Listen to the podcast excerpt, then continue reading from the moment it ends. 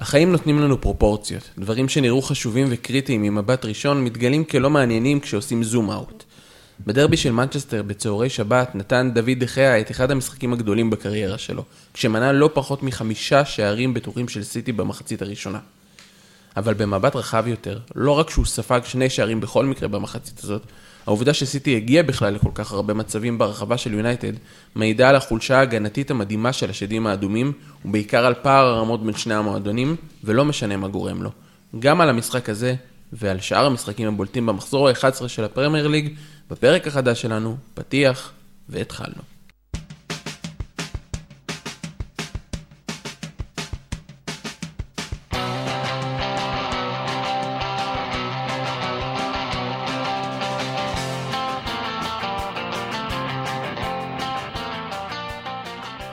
אהלן, ברוכים הבאים לפרק השביעי של האנליסטים פרמייר ליג. בואו נסכם את המחזור ה-11 בליגה האנגלית, על כל המשחקים הנהדרים שהיו בו, תכף נדבר על מה, על מה נדבר. איתי, כמו כל שבוע, נמצאים שלושת האנליסטים הכבירים שלנו, ועכשיו אתם כבר יודעים מה בא עכשיו, הנה המשימות שהאנליסטים שלנו ביצעו ברחבי הליגה בסוף השבוע האחרון, ויש פה טוויסט.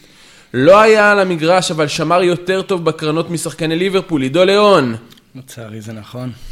הטריד בטלפון כל השבוע את הפיזיותרפיסט של צ'לסי כדי להבין מתי יהיה לבלוז כבר חלוצים, דורון אהרון. זה אני. והיה בדרבי של מנצ'סטר וחזר אתמול עם שאריות הכבוד העצמי של סולי שער, זיו מלאכי. לשמחתי זה נכון, זאת אומרת, לא הכבוד העצמי של סושר, אלא זה שהייתי שם, זה, כן, אז זה, לפני, אז זהו, אז לפני זה היה כיף גדול. אז לפני שנתחיל לדבר על המשחקים, אנחנו נגיד, נדבר גם על, על הדרבי, על צ'לסי ברנלי, על התוצאה היחסית מפתיעה, על אברטון טוטנאם, אה, וגם על ווסטהאם ליברפול, אבל לפני שנדבר על כל זה, אה, זיו שלנו אה, היה פה, נסע לבריטניה, גם היה ליברפול אתלטיקו, נכון? כן, כן. וגם אה, באולטראפורד, בדרבי. אה, אז בואו נדבר קצת. שמע, קודם כל, אה, אתה יודע, זו השתלמות מקצועית, זה לא כן, כן, שנסעתי כמובן. פה ליהנות, לראות כדורגל. זו השתלמות יש- מקצועית. יש אה, פטור ממס. יש יש לציין שהפוד מימן את זה באופן מלא. בוודאי. אה, ב- במידה והיה להם פה עוד כסף, הוא היה מממן את זה באופן מלא. כן, חד משמעית, מימן ברוחו ובנפשו. היה כיף, היה כיף גדול, אה, צפון אנגליה מומלץ לכל מי שרוצה, אה, בלי קשר כיף שם, בלי קשר לכדורגל, אבל ברור שהכדורגל הוא העניין פה, והנסיעה הייתה, נסיעת כדורגל. ליברפול אתלטיקו היה כיף גדול, היה משחק מאוד חד צדדי. אה, נראה לי שהנסיעה הזאת התאפיינה במשחקים חד צדדיים באופן עקרוני. כן. גם הדרבי של מנצ'סטר היה משחק די חד צדדי, אבל היה באמת כיף לראות אדיר. מחציות. כיף אדיר לראות, כן, באתי לראות כאילו, אתה יודע, קבוצה אחת משחקת בדרך מחצית. השנייה שאתה כבר אחרי איזה כמה בירות ולא מרוכז, אז כבר אה, הכל טוב. אז, קודם כל אה, הלכנו, אתה יודע, כמו אנגלים קלאסיים, וכל אה, בירה שקנינו הייתה פיינט, לא, לא חצי. ולא כלום, אלא פיינט. כיף גדול, האצטדיונים כיפים, האווירה כיפית, הפאבים לפני זה כיפים, המשחקים, הכדורגל, אתה יודע, מי שמקשיב פה לפוד לא צריך לתת את החיזוק הזה, אבל כאילו זה כיף גדול. אה, אני חושב שאין מה להגיד, אושר גדול לנסוע, ואני אישית אה, אעשה את זה שוב. האווירה באולטראפורד הייתה חזקה גם למרות ה... האווירה בדרבי הייתה מחשמלת, מחשמלת, אין כאילו, אין דברים כאלה, מהבוקר אנשים אה, מתכוננים לזה, יצאנו החוצה בתשע וחצי בבוקר, כבר ראינו את כל הרחובות צבועים אדום כחול, אה, אנשים מן הסתם שותים, היינו לפני זה באיזה שני פאבים שם, לפ- ב- באולט ראפורד. אה, חזיזים, אבוקות, שירים, אה, אווירה, ובתוך האצטדיון אווירה מחשמלת, מחשמלת. אני חושב שאם יונייטד באמת היו טיפה יותר... אה, יריב. טובים, טיפה יותר משחקים, טיפה יותר יריב, אז, אז זה היה בכלל, כי הקהל רובו היה של, של יונייטד מן הסתם, משחק בית שלהם, אבל בכל אופן, אווירה באמת מחשמלת. טוב, מדהים. אז אני, אם כבר התחלנו לדבר קצת, אה, נכנסנו קצת למשחק, אם יונייטד היו קצת משחקים, אז אה, בואו נדבר בעצם אה, על מה קרה במשחק, איך סיטי הצליחה להגיע, איך סיטי הצליחה, כי פשוט הם היו יותר טובים, אבל איך, מה, מה, מה סיטי עשתה נכון, שבעצם ביטל לחלוטין את יונייטד כמעט בכל השלבים של המשחק. אז בואו בוא, בוא נתחיל לדבר על התוכנית של סיטי למשחק הזה. תוכנית של סיטי. כן. תוכנית של סיטי, קודם כל... אה, עבדה. קודם. כל, מסתבר, מסתבר. זה מן הסתם. אה, גם לא צריך להיות, שוב, אה, אנליסט דגול או מבין כדורגל ברמה מאוד מאוד גבוהה כדי להבין שקודם כל תוכנית משחק של סיטי עבדה, ובמחצית השנייה זה היה יותר כזה, בואו נשמור על התוצאה, בואו נעביר את הזמן, בואו נשמור על השחקנים כדי שאף אחד לא יחטוף פה איזושהי כניסה משוגעת משחקן של יונייטד. ונעבור את המשחק הזה בשלום, כי כמו שראינו במחצית הראשונה, זה היה מאוד מאוד מאוד מאוד ישיר לכיוון השער של יונייטד. נכנסו המון פעמים לרחבה, אה, וזה כאילו מוזר, כי בתכלס יונייטד ישבו בבלוק נמוך, וברגע שקבוצה יושבת אה, בבלוק נמוך, אה, הרבה יותר קשה להיכנס לרחבה, אבל סיטי עשתה את זה פעם אחרי פעם אחרי פעם, והרבה פעמים גם אה, הגיעו למצבים מאוד מאוד קורצים בתוך הרחבה נגד דחיה. תרשה להתחיל דווקא ביונייטד, חמי. אוקיי, בוא נתחיל עם יונייטד.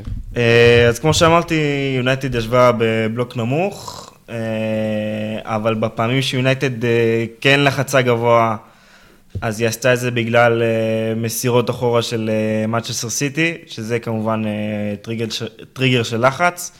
ברגע שקבוצה מוסרת אחורה, אז הבלוק הנמוך נמשך החוצה וכל השחקנים לוחצים. וברגע שמנצ'סטר סיטי עשתה את זה, היא חיפשה איך להעביר צד, אה, את כובד המשחק מצד אחד לצד השני, למגן השני. ופה היה אפשר לראות את השוני אה, שלוחצים בקו 5 מול לחץ בקו 4. כי הרגיש לי ששואו עדיין לוחץ בקו 4 והוא עדיין שומר שטח אה, יחסית... אה, בוא- בוא- בוא בוא- בוא שנייה נפתח את זה, כלומר, מה ההבדל בין לחץ בקו 5 ללחץ בקו 4? רגע, אבל אולי רגע בוא נתחיל בבסיס, בוא רגע נדבר על המערך. יונייטד כן, שיחקה כן. עם אה, קו של אה, שלושה בלמים, כלומר כן, חמישה כן. בהגנה, אה, שלוש, חמש, שתיים, זאת אומרת שחמישייה אחורית, לינדלוף, מגווייר אה, באי ווואן ביסאקה מימין ושואו משמאל. חמש, שלוש, שתיים. אה, כן, חמש, שלוש, שתיים. אה, בקישור, פרד מקטומיני. פרד, מקטומיני וברונו, ובחוד אה, רונלדו רק, כן. רק כדי לסדר את מה שאתה אומר, ועכשיו. כן, כן.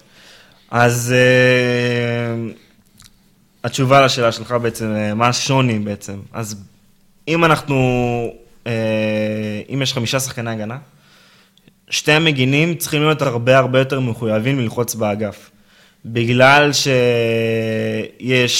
אה, עיבוי במרכז הגנה, כלומר יש עוד בלם, ולרוב אין עוד כנף, אז uh, מן הסתם המגן כנף הוא היחיד שנשאר על הקו. לכן הוא חייב להיות מאוד מאוד מחויב ללחץ, מאוד מאוד מחויב uh, uh, ברגע שמגן uh, מקבל את הכדור ללחוץ אותו גבוה. בעיקר מגן, כשלוחצים גבוה, ובטח כשלוחצים גבוה. כלומר, ברגע שמגן מקבל את הכדור כשמעבירים אגף, זה הסימן. זה כאילו המוסכמה הכי בסיסית ב... כשלוחצים גבוה בקו 5.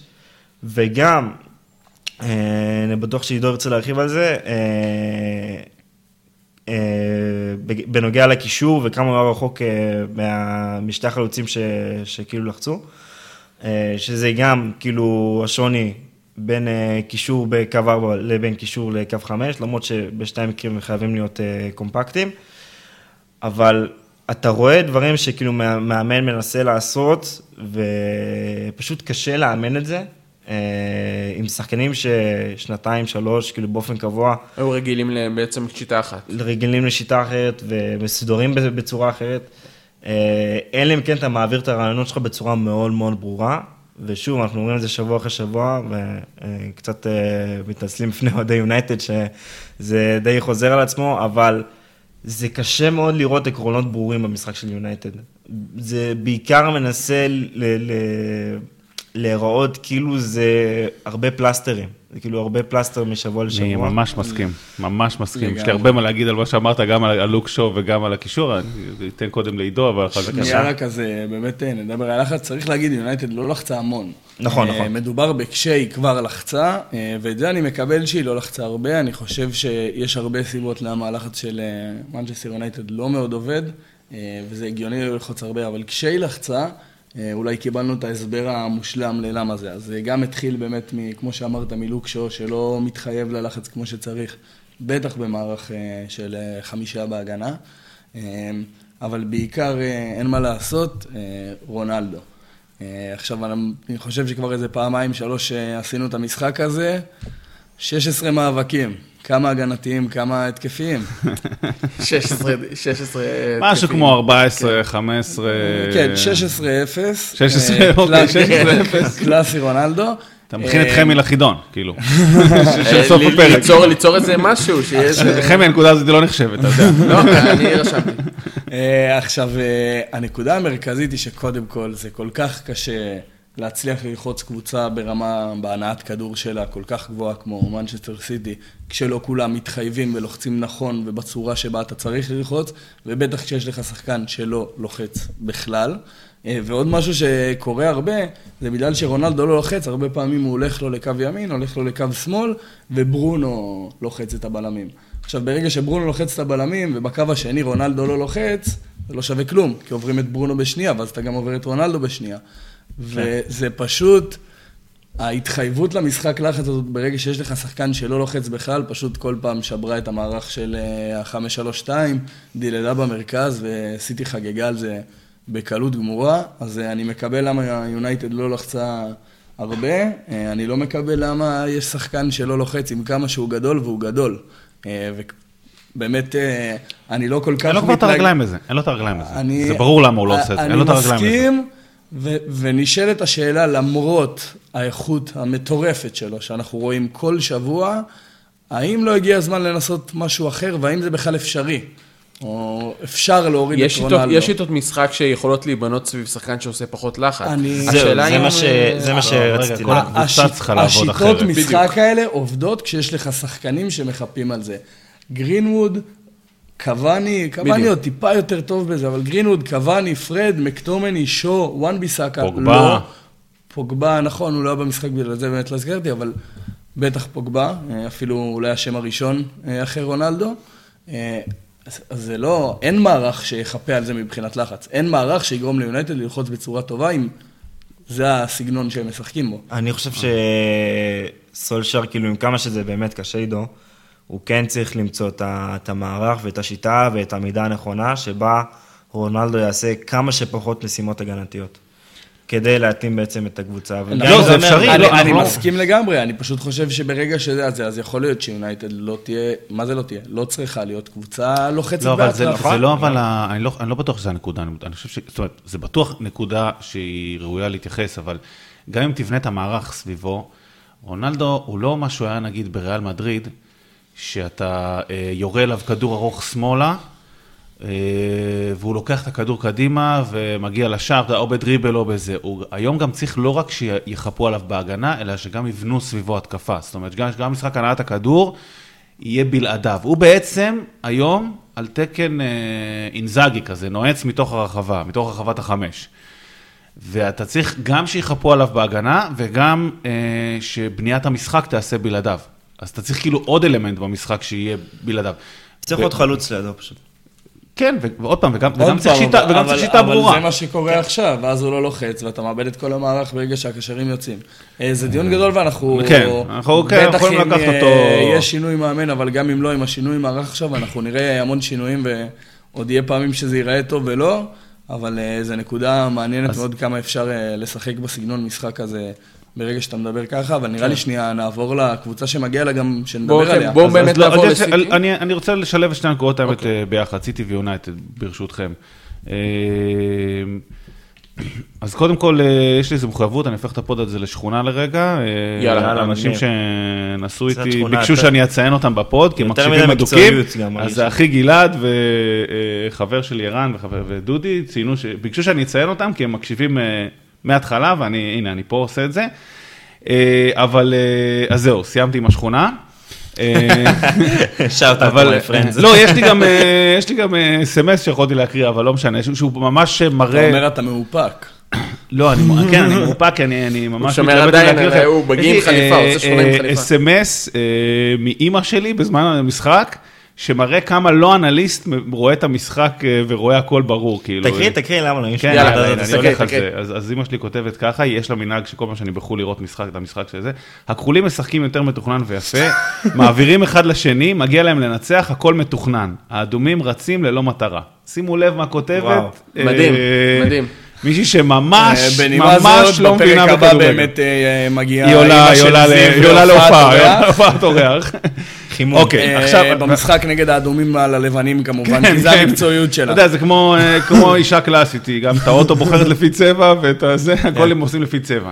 אה, אבל אוקיי, אה, יצאתי גם שכונה, גם שוביניסט. כן, הכל- הכל ביחד, חסר לי גזען וזהו, סיימתי. אתה מקסים. אוקיי, עכשיו ברצינות, עכשיו ברצינות.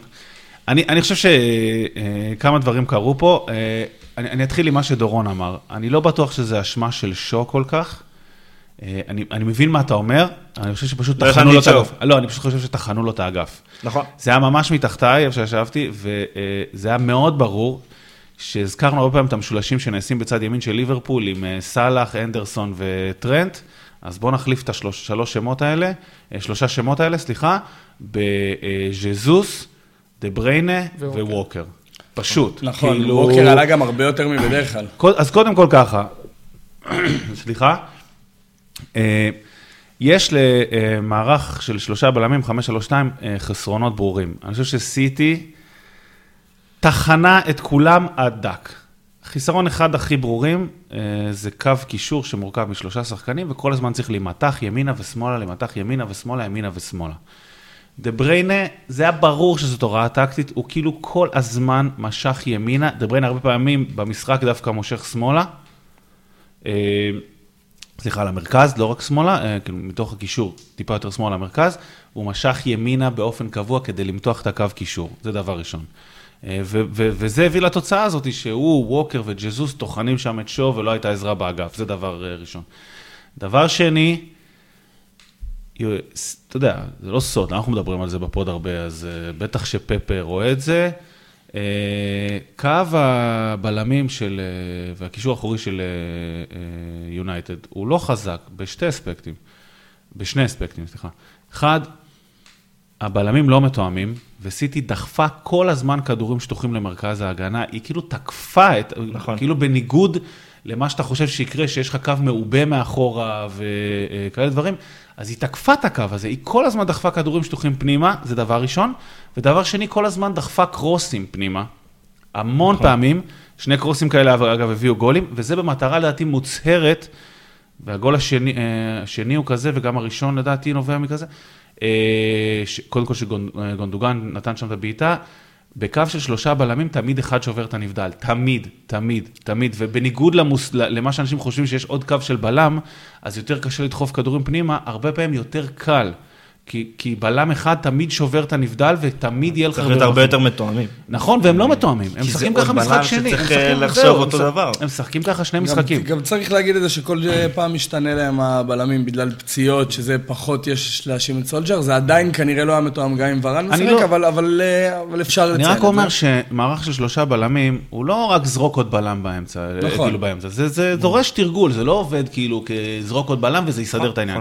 אז דבר ראשון, היא תקפה את המרכז ההגנה הזה. דבר שני, שדיברנו עליו, גם פה לדעתי שבוע שעבר, הקו הזה לא יודע להניע כדור, הקו האחורי, ובשלושה בלמים, הקו של, של, של האחורי צריך לדעת להניע כדור טוב. וסיטי תקפה את זה ללא אה, רחם. אין לי אה, את האמת, את הסטטיסטיקות הזה, כי נחתתי רק אתמול בלילה, אבל הלחץ, שלא דיברנו בכלל על סיטי, שעלתה עם... אה, אה, תכף תכף נדבר. כן, עם ברנרדו סילבה ודה בריינה, פודן, אה, ז'זוס, רודרי. וגונדוגן, כדי ללחוץ במרכז, ולעיתים לדעתי זה היה לא נעים. זאת אומרת, הלחץ שהם הפעילו על הקו הזה גרם להם להרחיק הרבה כדורים קדימה, ו- ושם חיכה להם קו שני של אה, סיטי, והלחץ היה אטומי, הם איבדו כדורים לדעתי בחצי שלהם ברמה... ברונו עם ארבעה עיבודים בחצי שלו. זה לא רק ברונו, זה כל הקבוצה. לא, הלחץ שם היה. הלחץ שם היה מטורף. משוגע. ו- ושוב אני אומר, סיטי באה ללחוץ את מרכז ההגנה וקישור. נקודה אחרונה גם בנוגע לקישור, דיברנו על זה גם פעם שעברה, מה החסרון של מערך אה, של שלושה בלמים ולשים את ברונו בקישור. אז בגלל מה שדורון אמר בצד שמאל, אותו דבר קרה בצד ימין עם וואן ביסאקה, הוא לבד על הקו, אז אחד החסרונות של קו אה, של שלושה קשרים, הוא שכל הזמן, ברונו שהוא קשר ימני, צריך לחפות, הוא צריך לבוא לתפוס את, את קונסלו, קונסלו ופודן. ופודן, וכל הזמן לעזור פה, והוא לא פנוי למשימות התקפיות, הוא לא פנוי להחזיק כדור, הוא כבר לדעתי גומר את האוויר שלו במרדפים אחרי קונסלו ופודן, והוא רואים שהוא, דיברנו פעם שעברה על זה שעוברת אליו אחריות הגנתית במקום אחריות התקפית, לדעתי זה היה מאוד ברור במשחק הזה, מאוד ברור. אגב, לגמרי. אה, אני מאוד מאוד מתחבר למה שאמרת, בעיקר לאיך סיטי עושה יתרון באגפים. אה, והיית ממש רואה את זה, כאילו כשיונייטד ישבה בבלוק נמוך, זה היה מאוד יפה לראות איך, כאילו, איך, איך סיטי מתמרנים בהם ומושכים להם את, קו, את הקו קישור לצד אחד. ואז מעבירים את הכדור מהר לצד השני. כן, על זה עוד לא דיברתי, חכה. כן. זהו, באמת ככה יצרו כל פעם יתרון מספרי. כל פעם. בגלל זה גם זה דרך אגב היה נראה כאילו זה בא תמיד מצד ימין, כי המטרה בסוף הייתה לשחרר צד שמאל. נכון, אז תמיד נכון. ישבו לצד ימין, ובסוף העבירו לפודן, קנסלו ואוגון דוגן או ברנרדו סילבה, והיה נכון. יתרון מספרי מטורף. היתרון של 332, אה, אה, זה היה כאילו, זה היה מעניין גם איך הם היו מסודרים בצד, כאילו לא סתם היו נכון. אה, בצד, בצד השני. היה לך שחקן בין הבלם למגן, היה לך שחקן על הקו, על הקו של המגן, והיה שחקן מלפני המגן, שזה כאילו המגן, שזה קנסלו, כלומר קנסלו מול ון ביסאקה, ואז פודן על הקו של ון ביסאקה, ועוד קשר, שזה יכול להיות... תמיד בא. כן. עוד גונ, גונדגן לצורך העניין, בין בלם למגן. עכשיו, קנסלו מקבל את הכדור, ווואניסקה לא... הוא בעצם צריך לקחת החלטה. כי אם עכשיו הוא לוחץ את קנסלו, אז הוא משאיר או את פודן או את גונדגן לבד, אז הוא צריך יותר לשמור על שטח, מה שנותן לקנסלו אה, את הזמן אה, לקחת החלטה, או להוביל כדור, או לתקוף קו הגנה. זה מה שהיה יפה לראות איך מתמרנים בקישור שלהם, כדי לעשות את היתרון בצד שני. לגמרי, קנסלו גם באמת היה במשחק מטורף, הוא יצר הכי הרבה מצבים, בישל את השער השני ואת השער הראשון, אה, לא נחשב כבישול, אבל אה, בישל גם את השער הראשון. אחרי, שני הכי הרבה מסירות מדויקות, שתי מסירות מפתח, הוא היה במשחק מדהים התקפית. אה, נקודה נוספת שסיטי עשתה, ונקודה שדיברנו עליה המון דווקא במשחק שמנצ'סטר יונייטד ניצחה נגד טוטנאם, היא הכניסה של שחקנים מקו שני, של שחקני הקישור, וסיטי עשתה את זה באופן מדהים. אה, מדברים הרבה על החלוץ המדומה, אז הפעם זה היה קצת ברנרדו סילבה, בעיקר ברנרדו סילבה, שכל הזמן ירד אחורה, ואז בקישור היה לך את גונדוגן, או דה בריינה או ברנרדו סילבה. לרוב דה בריינה, פודן, אה, חיסוס, כל כך הרבה שחקנים שפשוט נכנסים ברגע שהכדור מוגבע, עבד בצורה מדהימה, וזה פשוט היה... זה הראה את, ה, את ההבדל באמת שזיו, אתה אמרת במחזור הקודם בין אה, טוטנאם לסיטי כזה, שבעצם טוטנאם גם הצליחה ליצור, אין לה את האיכות שלסיטי יש, אבל ברגע שקבוצה עם איכות ושיודעת לנצל את החסרונות האלה מגיעה, זה נראה ככה, וסיטי חגגה לכניסה מקו שני של קשרים. זהו, אז לא. uh, אני חושב שכאילו, זה אחד היתרונות של לשחק עם שחקן שהוא לא חלוץ מטרה בעמדה הזאת. כי תמיד משחקים שם עם חלוץ, עם, uh, סליחה, עם שחקן, שחלוץ זה מילה גסה, כן?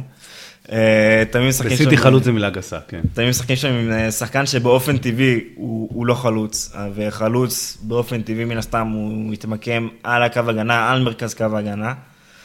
ונגד שלוש בלמים זה כאילו זה הסתדר מעולה. כי אותו שחקן ש... שכאילו היה חלוץ, הוא תמיד מחפש לייצר עוד איזשהו יתרון באגף או בקישור, הוא יורד נמוך, ואז הוא יוצא בעצם מהחיסרון המספרי שבמרכז ההגנה.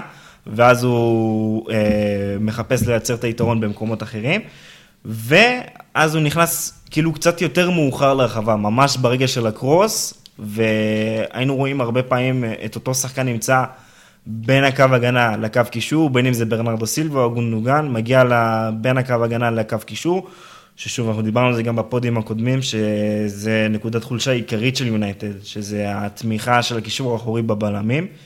אז זה גם כן אה, עוד אה, דרך שסיטי פגעה בנקודת חולשה של יונייטד. אה, כן, מילה שאני רוצה להגיד אה, על אה, שלישיית הקישור, אה, שמטרתה בסוף אה, צריכה מאוד אה, לחסל התקפות. אה, לא חיסלה? בואו בוא נעבור על התיקולים. אה, ממי אתם רוצים להתחיל? אה, בואו נלך אה, על מקטומני, חמש ניסיונות, שניים מוצלחים, ברונו שש ניסיונות, שניים מוצלחים, ואז מגיע פרד, שאמר אני אתעלה ואני אעשה שש תיקולים, אבל אני לא אצליח באף אחד. ביחד 17 תיקולים, ארבע מוצלחים. לא נתון שאתה יכול לנצח איתו את סיטי. ונתון שאתה אפילו יכול לגעת בכדור מול סיטי. כלומר, אתה צריך, אתה צריך באיזשהו- איכשהו להרוויח את הכדור במרכז מגרש, ברגע שאתה לא עושה את זה, אז, אז, אז הכדור פשוט לא אצלך, אתה לא יכול. כן, אני לא הלחץ חושב היה שם שאנחנו... אדיר, הלחץ היה אני שם לא חושב. שאנחנו מדברים אה, על השלב של, אה, של להגיע למצבים, אנחנו... אני עוד מדבר על השלב של אה, לגעת לא. לא להיראות ככה הגנתית, של, של כאילו מישהו לא, אני שם חושב אמור אני חושב לעזור. אבל שחמי צודק, אה, אה, ברור. אתה הרבה פעמים בונה את ההתקפות מתוך אה, שם, לא, זה היה ברור. מאוד ברור. אני אומר, אבל זה אפילו לא זה, זה אפילו לא שזה חסר, זה חסר לי כי, כי פשוט רואים איך זה קל להגיע אוהל הרחבה. נורא נורא קל לעבור את הקישור הזה. ברור שזה גם גורם לזה שהם לא מקבלים נכון. מספיק את הכדור ויכולים לצאת מהר, אבל זה, זה עוד לפני זה, זה הגנתית, אה, נראה רע. אני מסכים. עוד, עוד נקודה אה, קטנה, שכאילו ככה, אתה יודע, מאוד הרשימה אה, לדעתי. דה בריינה, שלא צריך את הסופרלטיבים שלי בשביל לדעת שהוא שחקן, אבל אה, היו כמה קטעים בודדים באמת, שיונייטד לחצה עד הקו של השוער, של אה, אדרסון. אה, ודה בריינה שמגיע מתוך, הרבה פעמים, מתוך העמדה הזאת של החלוץ המדומה, סלאש, אה, זאת אומרת, הוא החליף מקומות עם אה, ברנרדו סילבה, אבל פשוט דופק ספרינט של 60-70 מטר, אה, אני חושב שגם ראו את זה גם בטלוויזיה, אה, אה, כדי לתת עוד אופציית מסירה אה, באמצע. זאת אומרת, הוא, הוא דופק מ- מ- מהרחבה של יונייטד בערך, דופק איזה ספרינט של איזה 60-70 מטר, כדי לייצר, אבל ספרינט, כאילו של החיים, בשביל לייצר אופציית מסירה אה, נוספת.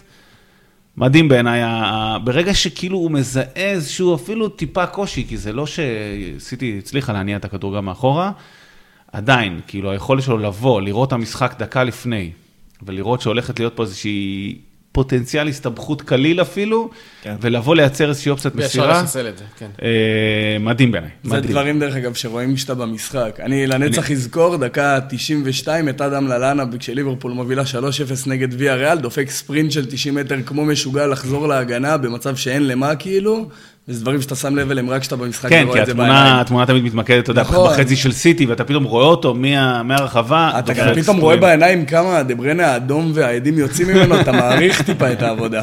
זה אפילו לפעמים עובר בטלוויזיה. כן, עוד לגמרי. אה, נקודה אחרונה רק על הקרנות של סיטי. תמיד תמיד השאירו מחוץ לרחבה, לרוב זה היה ארבעה שחקנים, לפעמים זה היה שלושה שחקנים, אבל לרוב זה היה ארבעה שחקנים. באזור של ה-16, והיה לזה שתי מטרות. אז קודם כל, כל קרן שאנחנו נראה של, אה, של סיטי במשחק הזה, או שזה ישירות היה חץ לכיוון ה-16 ואז בעיטה לשער, או שזה היה רמה לרחבה, ואז כל השחקנים שב-16 זוכים בכדור השני. אלה היו הקרנות של סיטי. אגב, כמה תרגילים של אה, להוביל בסוף את הכדור לשם, היה יפה נכון. מאוד באמת. אז אה, קודם כל, זו המטרה הראשונה. המטרה השנייה זה כמובן למנוע את לחנוק המתפרצות. מתפרצת, כן. למנוע את המתפרצ... המתפרצות של יונייטד, אנחנו יודעים שברגע שרונלדו או גרינווד אה, מקבלים איזושהי מסירה שברונו פרננדס לא תחת לחץ, זה יכול להיות מאוד מאוד מביך לכל הגנה בעולם. זה- וזה באמת חשוב, כי לא משנה מה נגיד, בסוף אתה תיתן לרונלדו את ההזדמנות, הוא יכבוש. נכון, אז גם פה זה נוטרל. אז אני חושב שזה זה באמת החשיבה המאוד, אה, ירידה לפרטים הזאת, שוב, מאופיינית לפפ.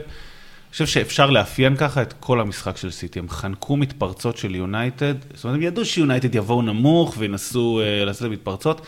היה שם חנק מוחלט של כל ניסיון ליציאה קדימה בצורה מדהימה. עם הבלוק הזה באמצע, ולדעתי, שוב, סיטי לא עלתה סתם עם החמישה לוחצים הכי טובים שלה, רודרי, גונדוגן, סילבה, דה בריינה, ג'זוס אה, ופודן, שישה כבר ספרתי, שפשוט כאילו ברגע שיונייטד קיבלה איזשהו כדור, היה שם לחץ אחרי עיבוד כדור משוגע, וזה זה ההבדל. טוב, אז אה, כמו שאמרנו, סיטי מנצחת את יונייטד, מצמצמת קצת את הפער אה, בצמרת אה, לקראת, לקראת פגרת הנבחרות. אז בואו נעבור לקבוצה שממנה היא צמצמה, צ'לסי מפסידה נקודות מול ברנלי, אה, 1-1 אה, בסטמפורד ברידג'. אה, ובדרך כלל כשאנחנו מדברים, יש קבוצה, קבוצה מהמקום הראשון, עושה את קבוצה מהמקום ה-18, אז אתה אומר, אה, כנראה שברלי אה, נתן משחק יוצא דופן, כנראה שהיה זה, אבל... אה, שון דייטש התגאה מאוד כן, כן. בחבר'ה שלו. כן, אבל בטוח. כן, צריך, אבל כן צריך להגיד, ש, ש, ו, ואולי אנחנו נתחיל, בר, נתחיל עם ברני באמת, ש, ש, ש, ש, שעשתה סוג של לחץ, של לחץ על צ'לסי, אבל כן היה פה אה, אה, סוג של אה, אה, חסר, חיסרון של רגל מסיימת בצ'לסי, כלומר, היה איזה חיס- חיסרון של, מה- היה שם משהו שחסר. חסרים שם איזה שני חלוצים באופן כן. שני, ח- שני חלוצים. לא בינוניים, בדיוק- בינוניים. אחד החלוצים האלה, אבל זה לא בדיוק הרגל המסיימת שלך. כן, כן, זה לא הרגל המסיימת שאתה רוצה. כן. אה, אבל אבל... לדעתי לוקקו בסדר דווקא. כן, זה לא היה זה. אבל, אה, בוא- בואו נתחיל אה, אולי קצת על ברלי, איך ברלי עמדה מול צ'לסי. אז באמת אפשר להגיד על ברלי, היא כן אה, יכולה לקחת אה, קרדיט ומגיע לה, כי בסוף לא משנה מה, אם אתה מוציא תיקו מהקבוצה במקום הראשון בחוץ זה, זה הישג, אבל אה, אני, צ'לסי, צ'לסי משגעת אותי. זה קבוצה שכמות הפעמים שראיתי אותה מנצחת ואמרתי, היא, היא פשוט לא נראית טוב. אה, ודוגמת ה-3-0 על אסטון וילה היא כנראה הכי בולטת. ופתאום היא מסיימת תיקו, אני רואה את המשחק ואני אומר, כאילו, זה, זה גם היה יכול להיגמר בארבע במחצית. אגב, גם היה אה, בולט במהלך העונה זה שצ'לסי מחצית ראשונה היו לא טובים, מחצית שנייה הם היו הרבה יותר טובים. כבר אמרת את זה כמה פעמים. אתה- כן, זה היה מאוד מאוד בולט במהלך העונה, ובמשחק הזה דווקא... היה הפוך, כן, בדיוק, זה היה... מחצית ראשונה זה צ'לסי צריכה לתת לעצמה סטירה, כאילו צ'לסי היא זאת שאיבדה נקודות, זה לא ברנלי אה, שגרמה לזה לגמרי, אבל אה, בואו נדבר על מה שברנלי כן עשתה לפחות כדי לנסות. אה, אז ברנלי עלה, עלתה במערך 4-4-2 אה, קווים, אה, וכמו השם והסמל והגאוות המועדון ברנלי, והמה- לוחצת, והמאמן. לוחצת באטרף. קבוצה התקפית, מרעננת הליגה. אז ברנלי עלתה למשחק הזה ללחוץ. אה, עלתה ללחוץ יפה, עלתה ללחוץ באופן אה, מרשים ו- ומפתיע, יש לומר, אה, למרות שהיא עושה את זה קצת יותר עונה מ- מהסטיגמה של ברנלי. ב- הרבה יותר העונה. הרבה, כן, מהסטיגמה הכללית של ברנלי, של הקבוצה, תמיד כשאתה חושב על קבוצה אפורה זה תמיד יהיה השם הראשון שעולה. אז זה היה מעניין לראות. לחצה 4-4-2, לחצה גם גבוה הרבה פעמים. היה באמת באמת יפה לראות. מצד שני, הייתה חשופה מאוד. הרגיש כאילו זה קצת...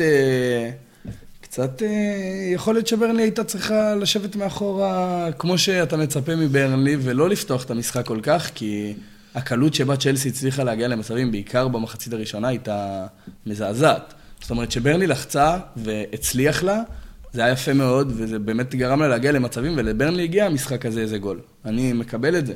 אבל הכמות מצבים שצ'לסי הצליחו להגיע, ולדורון גם יש איזה כמה נתונים על זה, אה, היא, היא פשוט הגיעה לרחבה בקלות מדי, אה, ממש במהירות, ולפחות זה מה שאני חושב, זיו פה... לא, לא, לא, אני אומר שאני אני רק אה, אה, הרמתי גבה על זה שהגיע לגול, אני לא בטוח ל- לברנלי, כאילו באמת הייתה, אה, היא הייתה, אמנם עם הלחץ הזה שאתה מתאר, אבל היא הייתה מאוד נסוגה. אז אני אגיד אני לך לא מה... אני לא זוכר שכל המשחק, אני- אני, אני- אתה יודע, אולי אני אולי לא, לא, אפספס לא, אחד או שתיים, אני לא זוכר שכל המשחק... אתה צודק שהאקספקטד גול שלה, אם נבדוק, הוא לא, מתחת. לאחד. זאת אומרת, היא לא. באמת אה, הגיעה לכל כך הרבה הזדמנויות כדי ליצור את השער, היא לא הייתה מסוכנת מאוד. אבל קצת מעל בסוף... אחד אגב, 1-0-8, אבל... אבל לא משנה. 1-0-8, גו ברנלי. אבל... איזה קבוצה. מה שאני בא להגיד זה ש...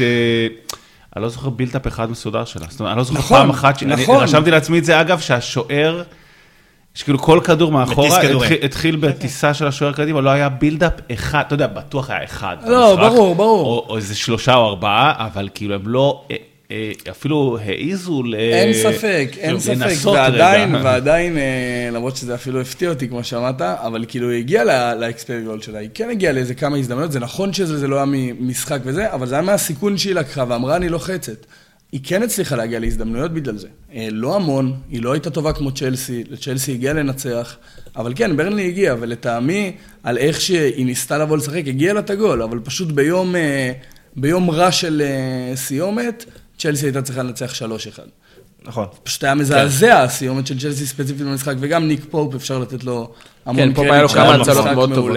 כן. אבל- אבל ברנלי הייתה פרוצה. אני נותן לו את הגול באהבה, אבל... הייתה אה, פרוצה.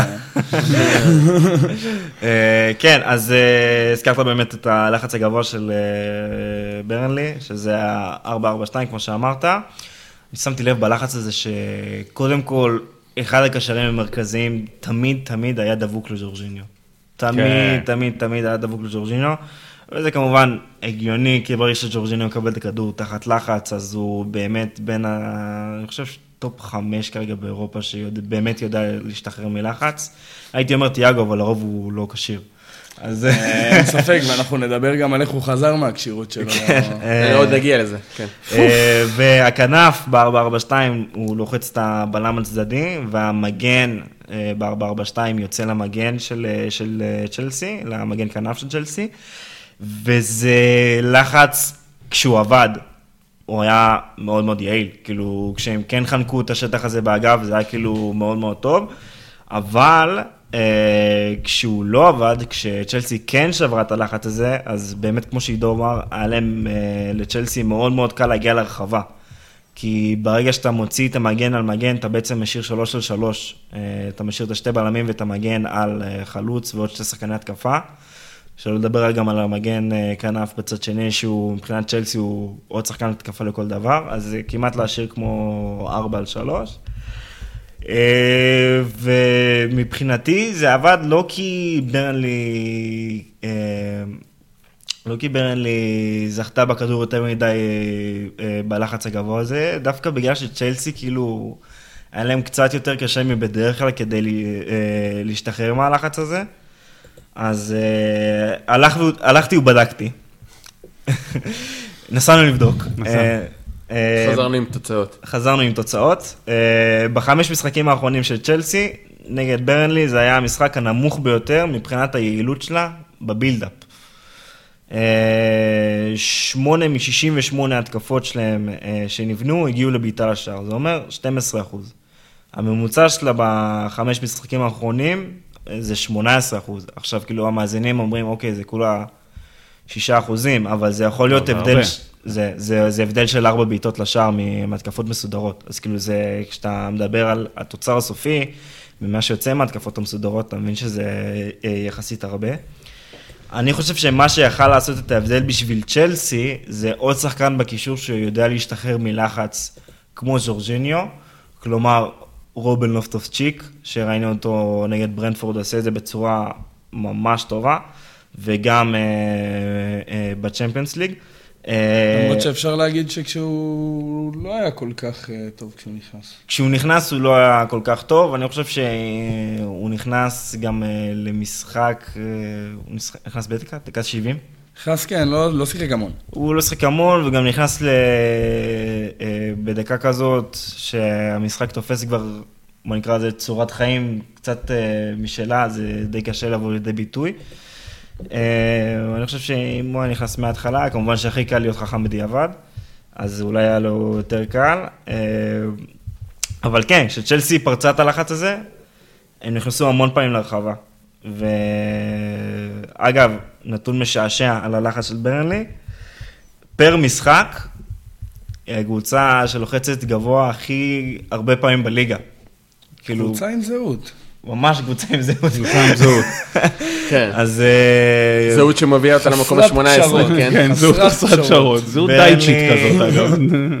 ברנלי לוחצת בממוצע למשחק אה, העונה 13 פעמים גבוה. מקום שני, מנצ'סטר סיטי 11 פעמים במשחק. אז כאילו, כמובן שלסיטי יש צ'מפיונס ליג, והם צריכים גם לדעת איך לס... כאילו, אתה יודע, אי אפשר ללחוץ גבוה כל משחק, יש לך גם אה, עוד מפעלים, וזה גבוה מאוד מאוד מדובר אינטנסיבי. ממש עד הסוף. ממש עד הסוף, עד כן. השוער, כאילו. כן, כן, כן, אה, וזה מאוד מרשים, אה, בעיקר אחוזי ההצלחה שלו שזה עומד על 49 אחוז, אה, שזה עומד אה, פחות או יותר על הממוצע מבחינת יעילות. הבעיה הייתה ב-51% אחוז שזה לא הצליח. כן, אז אה, ב-51 אחוז שזה לא הצליח. שזה אה, גם אחוז משובח. כן. אז אה, צ'לסי נכנסה 36 פעמים לרחבה של ברנלי, שזה הכי הרבה של העונה, אז אני אשאל את זיו, כמה לדעתו הוא חושב שצ'לסי נכנסה לרחבה נגד נוריץ'? כמה פעמים צ'לסי נכנסה לרחבה נגד נוריץ'? וואו. נגמר 7-0. אנחנו. מתחילים כן. בשאלה קלה. אה, הבנתי, הבנתי את הנקודה, אוקיי. אה, אם אתה אומר ש-31 זה הכי הרבה העונה, לא, 36 נגד ברנלי, הכי הרבה העונה. נגד נוריץ' כמה פעמים זה? אני הולך על 30 ו-30, 31, 19. 19. 19 פעמים. וואו. אז... אתה אה, מבין מה אנחנו עוברים פעם בשבוע שבוע? אחרי שבוע, שבוע אחרי שבוע אחרי שבוע את ההשפלה.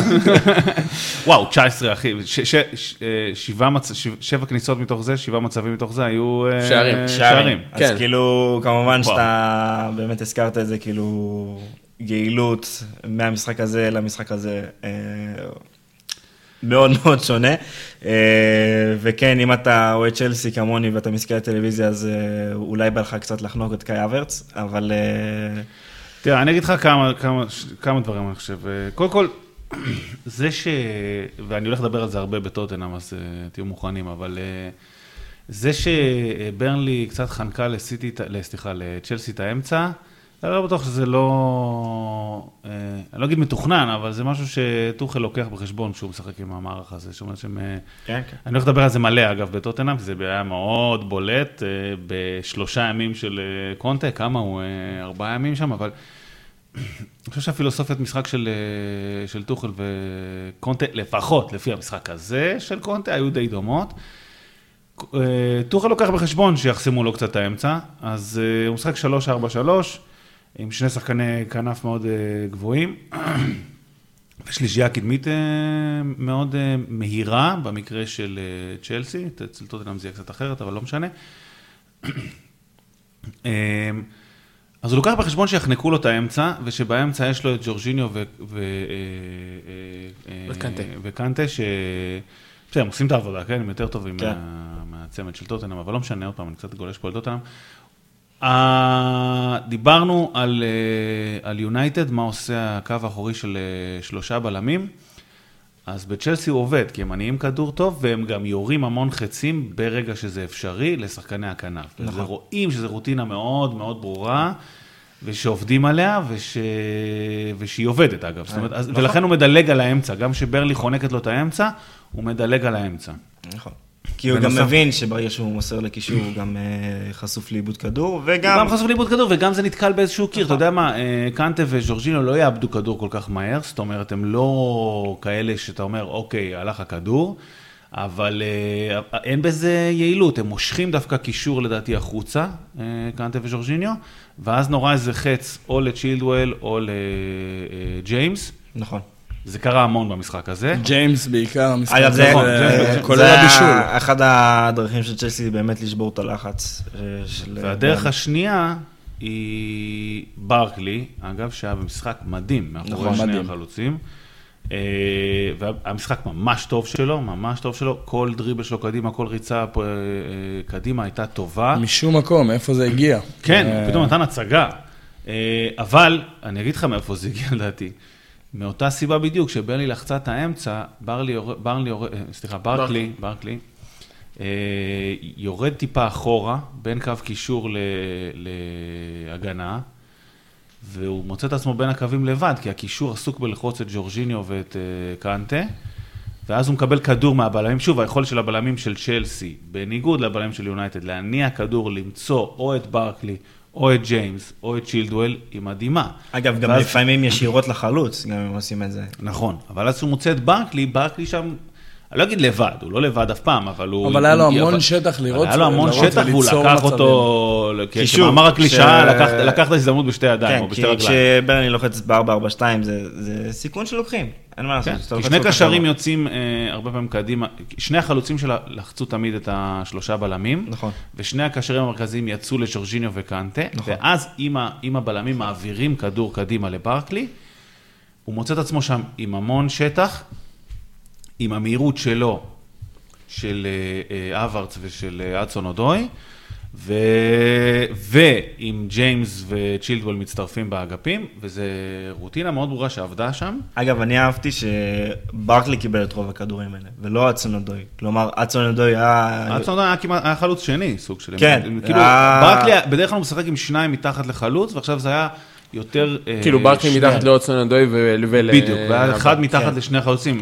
בדרך כלל עם- היה ממש הרבה. יותר במרכז הרחבה מאשר, נכון, אגב, נכון, מאשר. אברץ. בדרך כלל עם קאי, זה מה שראינו הרבה כשהיה את אה, זה- ורנר ולוקאקו. נכון, נכון. זה כאילו, זה גם משתלב בין כאילו שלושתם, כי ברקלי הרבה יותר אוהב לקבל את הכדור בין קו גישור להגנה, להוביל עד הקו הגנה, ואז שם למצוא איזשהו חלוץ שעושה חוץ את מלהבקיע, חוץ זה עבד. כאילו, חוץ מלהבקיע זה עבד. באמת, כאילו, הכל עבד, אין תלונות ל- ל- לטוחל, גם נכנסו כל כך הרבה פעמים לרחבה, ואתה יודע, לא, גם הכניסות. היו מתוכננות, רואים את זה באמת, הכל כן, הגיע כן. מהאגפים, הכל הגיע או מהאגפים או מהשבירת אה, לחץ הזאת בין הקווים.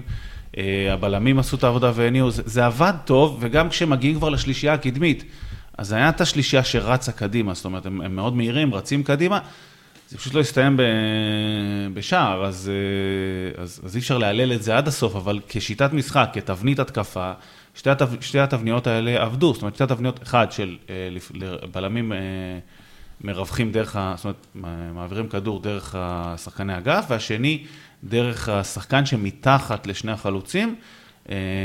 אה, שבעיקרון עם שני החלוצים הפותחים שאמורים להיות של צ'לסי, כלומר אה, ורנר שעושה את התנועה ול- ולוקאקו שמקבל את הכדור עם הגב, אז אתה, אתה יוצר פה בעצם את, ה, את, ה, את האפקט. היעילות ה- כנראה תהיה יותר טובה. את היעילות. שהכדור ייכנס יותר לשער, נכון, כנראה. היעילות בסיומת, היעילות ביצירה הייתה מעולה, ברקלי דוגמה סיים עם אה, כן, כן, ש- שתי מסירות מפתח מדויקות מתוך שני ניסיונות. כן. כן, אה, יש- העניין זה הסיומת. עוד אה, מילה על צ'לסי, על הנייחים. אני שמתי לב בעשר דקות... אני גם חייב לדבר על זה. אוקיי, אין בעיה. אז אתה רוצה כן, אחריי? כן, לא, לא, אחריך, אחריך. כן, הזכרת לי, לא, פשוט נדבר על- נזכרתי. נדבר על זה שנינו בקצרה. אה, בעשר דקות הראשונות של, של המשחק, צ'לסי הגיעו לארבע מצבים, מתוכם שלושה בקרנות. ואני בתור אוהד צ'לסי, אני מן הסתם רואה את כל המשחקים, והרגיש לי שדווקא נגד הקרנות, כאילו, וכאילו דווקא נגד הקטנות, סליחה, הקרנות של צ'לסי, כאילו זה הרבה יותר בולט, כאילו זה הרבה יותר, אה, משם מגיעים הרבה יותר למצבים. אז הלכתי ובדקתי שוב. אה, אתה הולך הרבה. כן, אה, מתוך, כמובן בדקתי משחקים רק נגד קבוצות שהן לא top six. נגד הקבוצות הקטנות, היה שבע משחקים כאלה העונה מתוך 11. אה, צ'לסי הגיעו ל-114 בעיטות. מתוכם 27 בעיטות הגיעו ממצבים נייחים. כלומר, קרנות, בעיטות חופשיות או בעיטות חופשיות ישירות. זה אומר כאילו 24 אחוז. כלומר, אחת מכל ארבע בעיטות של צ'לסי נגד קבוצה אה, קטנה כביכול, הגיעה ממצב נייח. כמה זה משמעותי לקבוצה שמגיעה נגד קבוצה שמסתגרת, ויש לה את המצב הנייח הזה שיכול לעשות מזה אה, כמעט שער. אז אני אגיד משפט אחד, אה, כי עידו לא מרשה לי יותר מאחד. כל חייב קרן, להיות פה סדר. כל כל קרן בצבע. לא בצבע בקטע של תרגיל אה, משוגע שלא ראיתי בחיים, אלא אבל כל קרן יעילה. ה- זה היה מאוד מאוד ברור, ב, לדעתי יותר מארבע קרנות הראשונות. זה- זה היה משהו כמו ש... כן, פשוט שש, שבע, ב- שמונה... כן, כן, כל המשחק זה היה מאוד מאוד בולט. שכל קרן זה מצב. כל נכון. קרן זה מצב.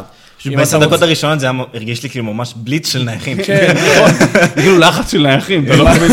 אם אתה רואה... מונח חדש. באמת היה איזה דקה שהיה איזה ארבעה קרנות ברצף של איום, פה נכון. קודף, הקרן נוספת. כל זה קרן הסתיימה במצב. זה הרגיש כאילו. כאילו כל פעם שיש קרן, היית חייב לראות. כן, זה הרגיש חצי פנדל, כאילו משהו הזוי. אז סבבה. כן, ולמרות הם זאת... החטיאו אה, המון כן, פנדלים במשחק. הניצול... נכון, אה, כן. כן. הניצול של המצבים, כמו שאמרנו, היה אה, קצת לוקה בחסר, אז ככה צ'לסי בעצם יוצאת עם התקוות וה... עם, עם, עם היכולות, אבל מצד שני חוסר מימוש שלהם, ככה יוצאת לפגרת הנבחרות. אנחנו עכשיו עוברים לדבר על משחק שאני חושב שזה אחד הדברים הייחודיים של הפודקאסט שלנו. אנחנו הולכים עכשיו לדבר אה, ברצינות ומקיף על משחק מאוד מעניין שנגמר ב-0-0. אברטון מול טוטנאם, אה, משחק שהיה אתמול, אנחנו מקליטים בשני בבוקר.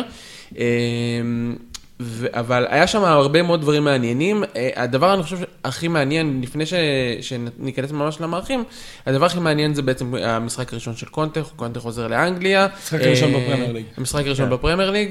אה, ו- אבל בוא נתחיל, לפני שנדבר על קונטה, בוא נתחיל מאיך אברטון אה, באה אה, ועמדה במשחק הזה. כן, אז רפה בניטז בא למשחק הזה עם מערך של 4-4-2, אה, שאולי הדבר הכי בולט זה שגרי היה בשמאל, למרות שלרוב העונה אה, הוא לא משחק בשמאל. אה, הוא יכול, אבל הוא זה פשוט לא קרה לרוב. כן. כן, לרוב הוא במרכז לצד ריצ'רליסון או מאחורי, אה, כמובן כשדומיניק אלברט לואין פצוע. אז הוא שיחק עם גריי בצד שמאל. אה, מבחינת ההיגיון, כדי לנצל את אה, מה שאתה רוצה לנצל מול שלושה בלמים אה, הרבה פעמים, שזה שחקנים מהירים על הקו שיעשו תנועה בין המגן לבלם, הצטרפות של המגנים, זה מה שהוא ניסה לנצל וזה היה המון היגיון בזה, וזה מעביר אותנו למה קונטה עשה כדי קונטה עשה קונטה. את זה. כן. קונטה עשה קונטה, דורון לדעתי העלה את זה וזה היה התיאור המושלם מבחינתי, נראה שקונטה הגיע ואמר ההגנה לא נראית טוב, אנחנו עומדים לעשות הגנה, אין סיכוי שכאילו ההגנה תיראה טוב, לא נראה כאילו הוא בכלל ניסה לעבוד איתם על משהו התקפי וזה היה מאוד בולט. קודם כל אה, לסתום את, לסתום את הבור הזה, ואז אחרי ואחרי זה נראה מה, מה אנחנו ממלאים שם. בדיוק. כן, היה אה, לו, הוא הגיע, מה, ממש הגיע תחילת שבוע, והיה לו שתי משחקים, מעט מאוד ימי אימון, מעט מאוד זמן לתרגל דברים שהוא רוצה לראות. אני חושב שהדבר הדחוף, בעיקר לקונטה, אה, קצת סטריאוטיפ על מאמנים איטלקים, אבל גם בעיקר להם, אבל קודם כל, זה... ש... קודם כל התקפה, אחי. מאמנים איטלקיים זה. קודם כל הכי בליץ התקפי. כמובן אומרים בציניות, זה לא ברנלי פה, זה... לא כל קבוצה היא ברלי, לא כל קבוצה היא טירוף אז, אה, התקפי. כן, אז אה, קודם כל, שההגנה תעמוד אה, באופן מסודר, אני חושב שגם הפגרה הגיעה לו בדיוק בזמן. כן, גם לעבוד על יותר מה שצריך לשפר בהגנה, ואיזה תבניות התקפיות הוא רוצה לראות מטוטנאם. אה, נכון. זיו, אתה רוצה שנייה להגיד? אני... יש לי מלא. מה להגיד, אבל התחלת, אז רוץ אז. יאללה, אז בוא שנייה נסיים עם המערכים. אז אה, טוטנאם אה, ממש עלתה בסוג של 5-4-1 ממש, אה, עם סון ולוקאס מורה שמשחקים אה, כשטוטנאם מגנה ממש בקו של אה, סקיב והויברג, ועם קיין לבד שם, טוטנאם גם לא לחצה מאוד. באה בא להסתגר בקווים מאוד מסודרים. זה דרך אגב, גם מבחינה הגנתית, באמת ניסיון לסגור את הקווים ולא לתת לשחקנים כמו גריי, גורדון וטאונזנד למצוא את השטחים האלה. מהבחינה הזאת זה עבד באופן יחסי טוב. אה, טוטנאם הייתה מאוד קומפקטית, לא נתנה שטחים בין הקו הגנה לקו השני, הייתה מאוד מאוד צפופה, אה, שיחקה בקו מאוד מאוד מסודר, וזה מאוד בולט לעין ש, שזה היה קונטה. נכון. אה, הבעיה שלהם מבחינתי הגיעה בתבנית ההתקפית שלהם. שהכדור אצלם ברגל. שהכדור אצלם ברגל, שהייתה 3-4-3, בעצם שלישיית הבלמים, המגן הימני אמרסון וריגלון, המגן השמאלי, מצטרפים אה, קדימה, וסון ולוקאס מורה אמורים להצטרף לקיין, שממש ראינו גם הרבה פעמים את אה, קיין טיפה אפילו יורד אחורה, ואת סון אה, ולוקאס מורה נכנסים לרחבה, את שלושתם בפנים. אה, הבעיה הגיעה שלי לפחות היה נראה כאילו לוקאס ולוקאס מורה וסון צריכים עוד איזה שבועיים כדי להבין איך לעשות את המעבר הזה מקו הגנה של 5-4-1 ל- לעבור לתבנית ההתקפית הזאת. אה, היה נראה הרבה פעמים ביציאה המהירה שלהם, שהם לא בדיוק יודעים לאן. בצורה נכונה לרוץ, נכון. לא מספיק מתואמים ביניהם להבנה של מי רץ לאן ולאן הכדור צריך להגיע. בטוח שהשתפר, אבל המשחק הזה, המעבר ההתקפי שלהם היה נראה לא מספיק מסודר, היה נראה מבולגן, ו- וזה היה בולט. אז אני מסכים איתך על חלק מהדברים, אה, קצת על העמידה ההגנתית אני טיפה חלוק, אבל, אה, אבל לגבי הסוף של הדברים שאמרת, זה היה נראה באמת אה, קצת, מה שנקרא, בלאגן מאורגן, או לא, לא כזה מאורגן, יותר בלאגן, אבל ביציאה קדימה, אבל אני חושב שראו שם הרבה עקרונות, קודם כל, אני חושב שגם בהגנה הם עמדו קצת 3-4-3, זאת אומרת, באופן עקרוני, בואו נתחיל רגע, זה לדעתי הם שיחקו 3-4-3 המשחק הזה, שלושה בלמים, שני שחקני כנף, סקיפ והויברג באמצע, שזה מאפיין את ה-3-4-3, ו... אה, מורה וסון מתחת לקיין באיזשהו מבנה של 3-4-3 כזה. זה נכון שבהגנה הם טיפה התפרסו, אבל לדעתי הם עדיין אה, היו יותר כקו לוחץ גבוה מאשר כקו של ארבעה אני בקישור. חושב שהאמירה שלי לפחות נובעת, זה נכון כשבלחץ וכשהכדור בכלל נכון. בחלק הקדמי זה נראה ככה. מה שדורון אמר ואני אמרתי שעל הבלוק ההגנתי, נכון. של טוטנאם בבלוק ההגנתי כשהם הנמוך, ירדו, הם ירדו יותר, אה, כן, זה לא הם נכון. ירדו יותר, בבלוק ההגנתי, סון ולוקאס מורה. ועברתי על זה הרבה פעמים, בוודאות היו בקו של סקי וזה. זה נכון. שבלחץ ומקדימה זה נראה מאוד שונה. נכון, כשהם לחצו גבוה זה היה יותר קרוב לגמרי. ל-3-4-3, וכשהם אה, ירדו אחורה כשלחצו זה... גבוה זה היה 3-4-3. זה היה 3-4-3, וכשהם ירדו, סבבה, על זה אני מסכים. אה, אבל אני חושב, שוב, אני מסכים מה שאמרת, שזה נראה קצת בלאגן מאורגן, או כאילו, הם מאוד לא סגורים על לאן לרוץ, אבל אה, לדעתי, היו פה גם כמה דברים שקונטה עשה די במהירות, לדעתי, יחסית, זאת אומרת, אה, שהיו מאוד ברורים. קודם כל, דיברנו על זה עם צ'לסי ואמרתי שאני הולך לדבר על זה הרבה עם יונייטד, זה שני עקרונות משחק אה, מאוד מאוד, לדעתי, היו ברורים. אחד, שלושה בלמים מניעים ושני שחקני אגף מקבלים את הכדור, רגילון ואמרסון רויאל קיבלו אותו פעם אחרי פעם אחרי פעם.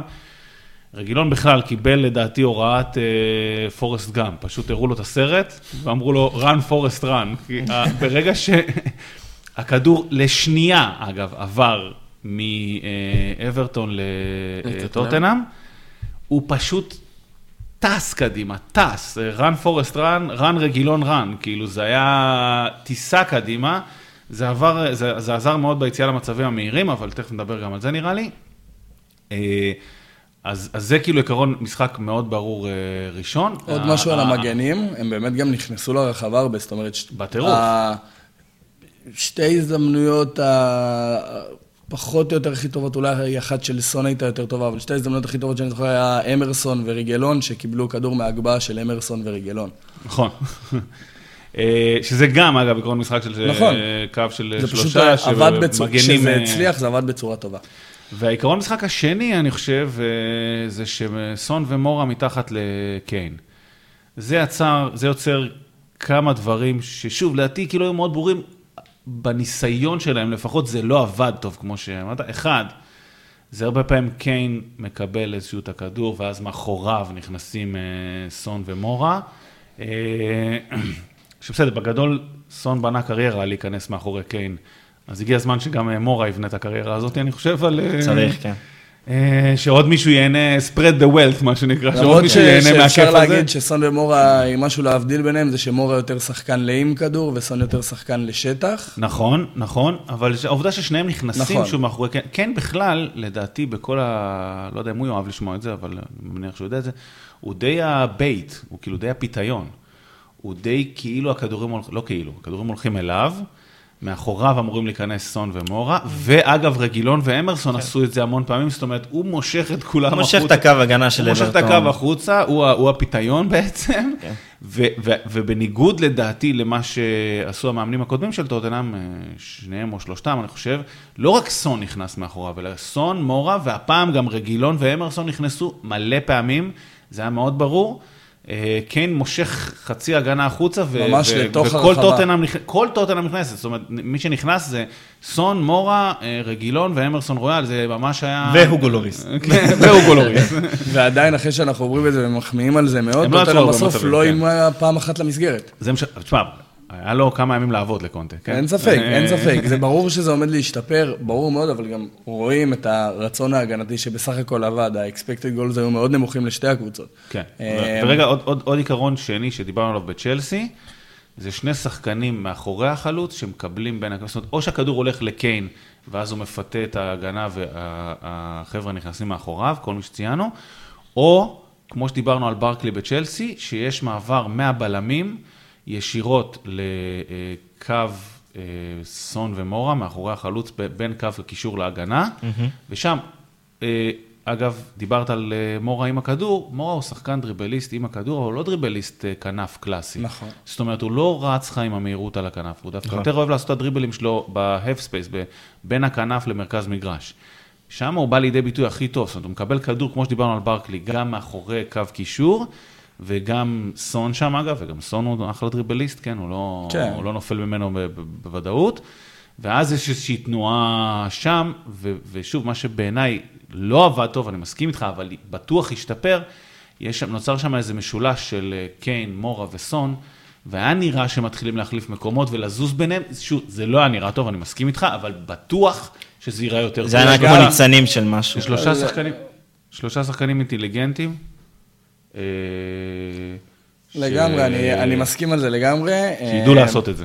כן, מסכים על זה לגמרי. אני גם אגיד אה, שבסופו של דבר, דיברתי על זה אתמול כשאנחנו דיברנו בינינו, אני חושב שקונטה מתאים מאוד לטוטנאם, בעיקר מהסיבה שהמגנים של טוטנאם הם מגנים שמאוד מאוד מתאימים למערך של שלושה בלמים, ומהסיבה השנייה, שטוטנאם יכולה לעשות שני דברים עם השלישייה ההתקפית שלה, כמו שאמרת, שזה גם לעשות מין אה, פירמינו סאלח מאנה של חלוץ שיורד טיפה ושניים נכנסים, והיא גם יכולה לעשות אה, לוקאקו, מאונט ו...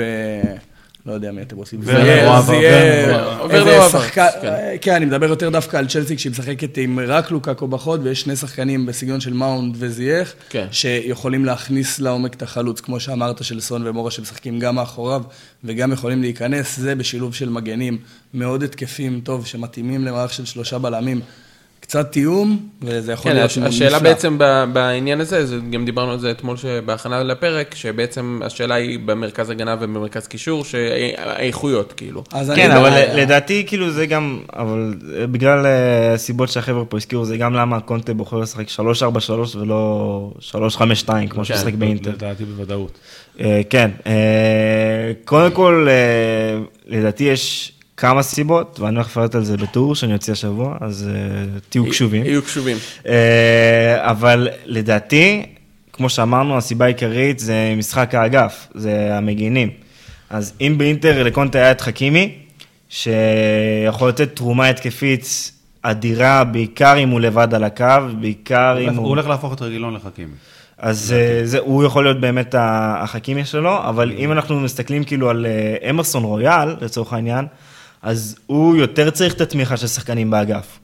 ואני חושב שזה גם למה זה יכול להיות מעולה לטוטנאם כשמשחקים עם שחקני כנף, כמו נגיד סון או לוקוס מורה, שיודעים גם להיות צמודים לקו וגם להיות uh, מרווחים, וגם להיות uh, שחקנים שמשחקים בין הקווים. נכון. אז uh, יש להם שחקני כנף שיכולים לעשות את שתי הדברים, וגם בנוסף, אין להם uh, חלוץ בסגנון של uh, לאוטרו מרטינס, שזה מאוד מאוד חשוב אם אנחנו משחקים בשל, uh, ב-352.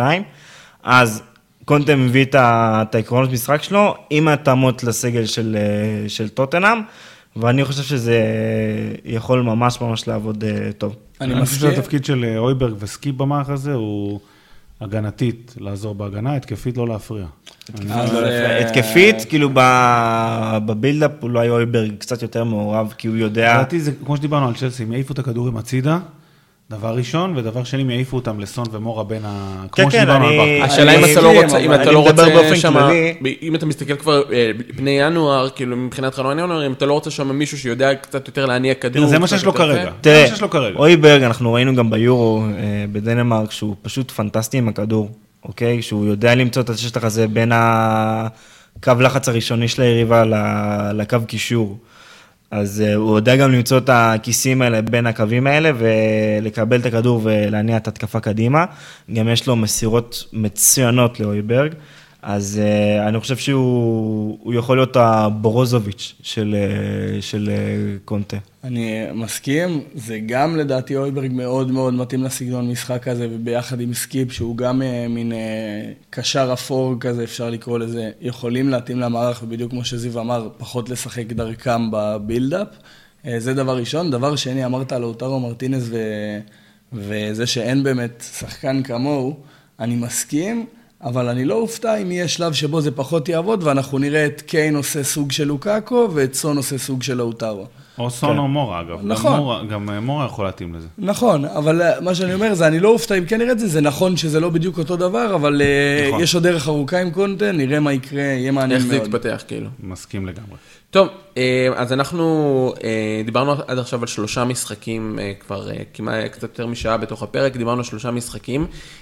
אתמול בערב היה משחק ש- שאנחנו לצערנו נדבר עליו פחות, זיו היה בדיוק ב, בטיסה. בטיסה, ו- ו- ואיכשהו יצא שקצת התפספס, למרות שהוא היה משחק מדהים.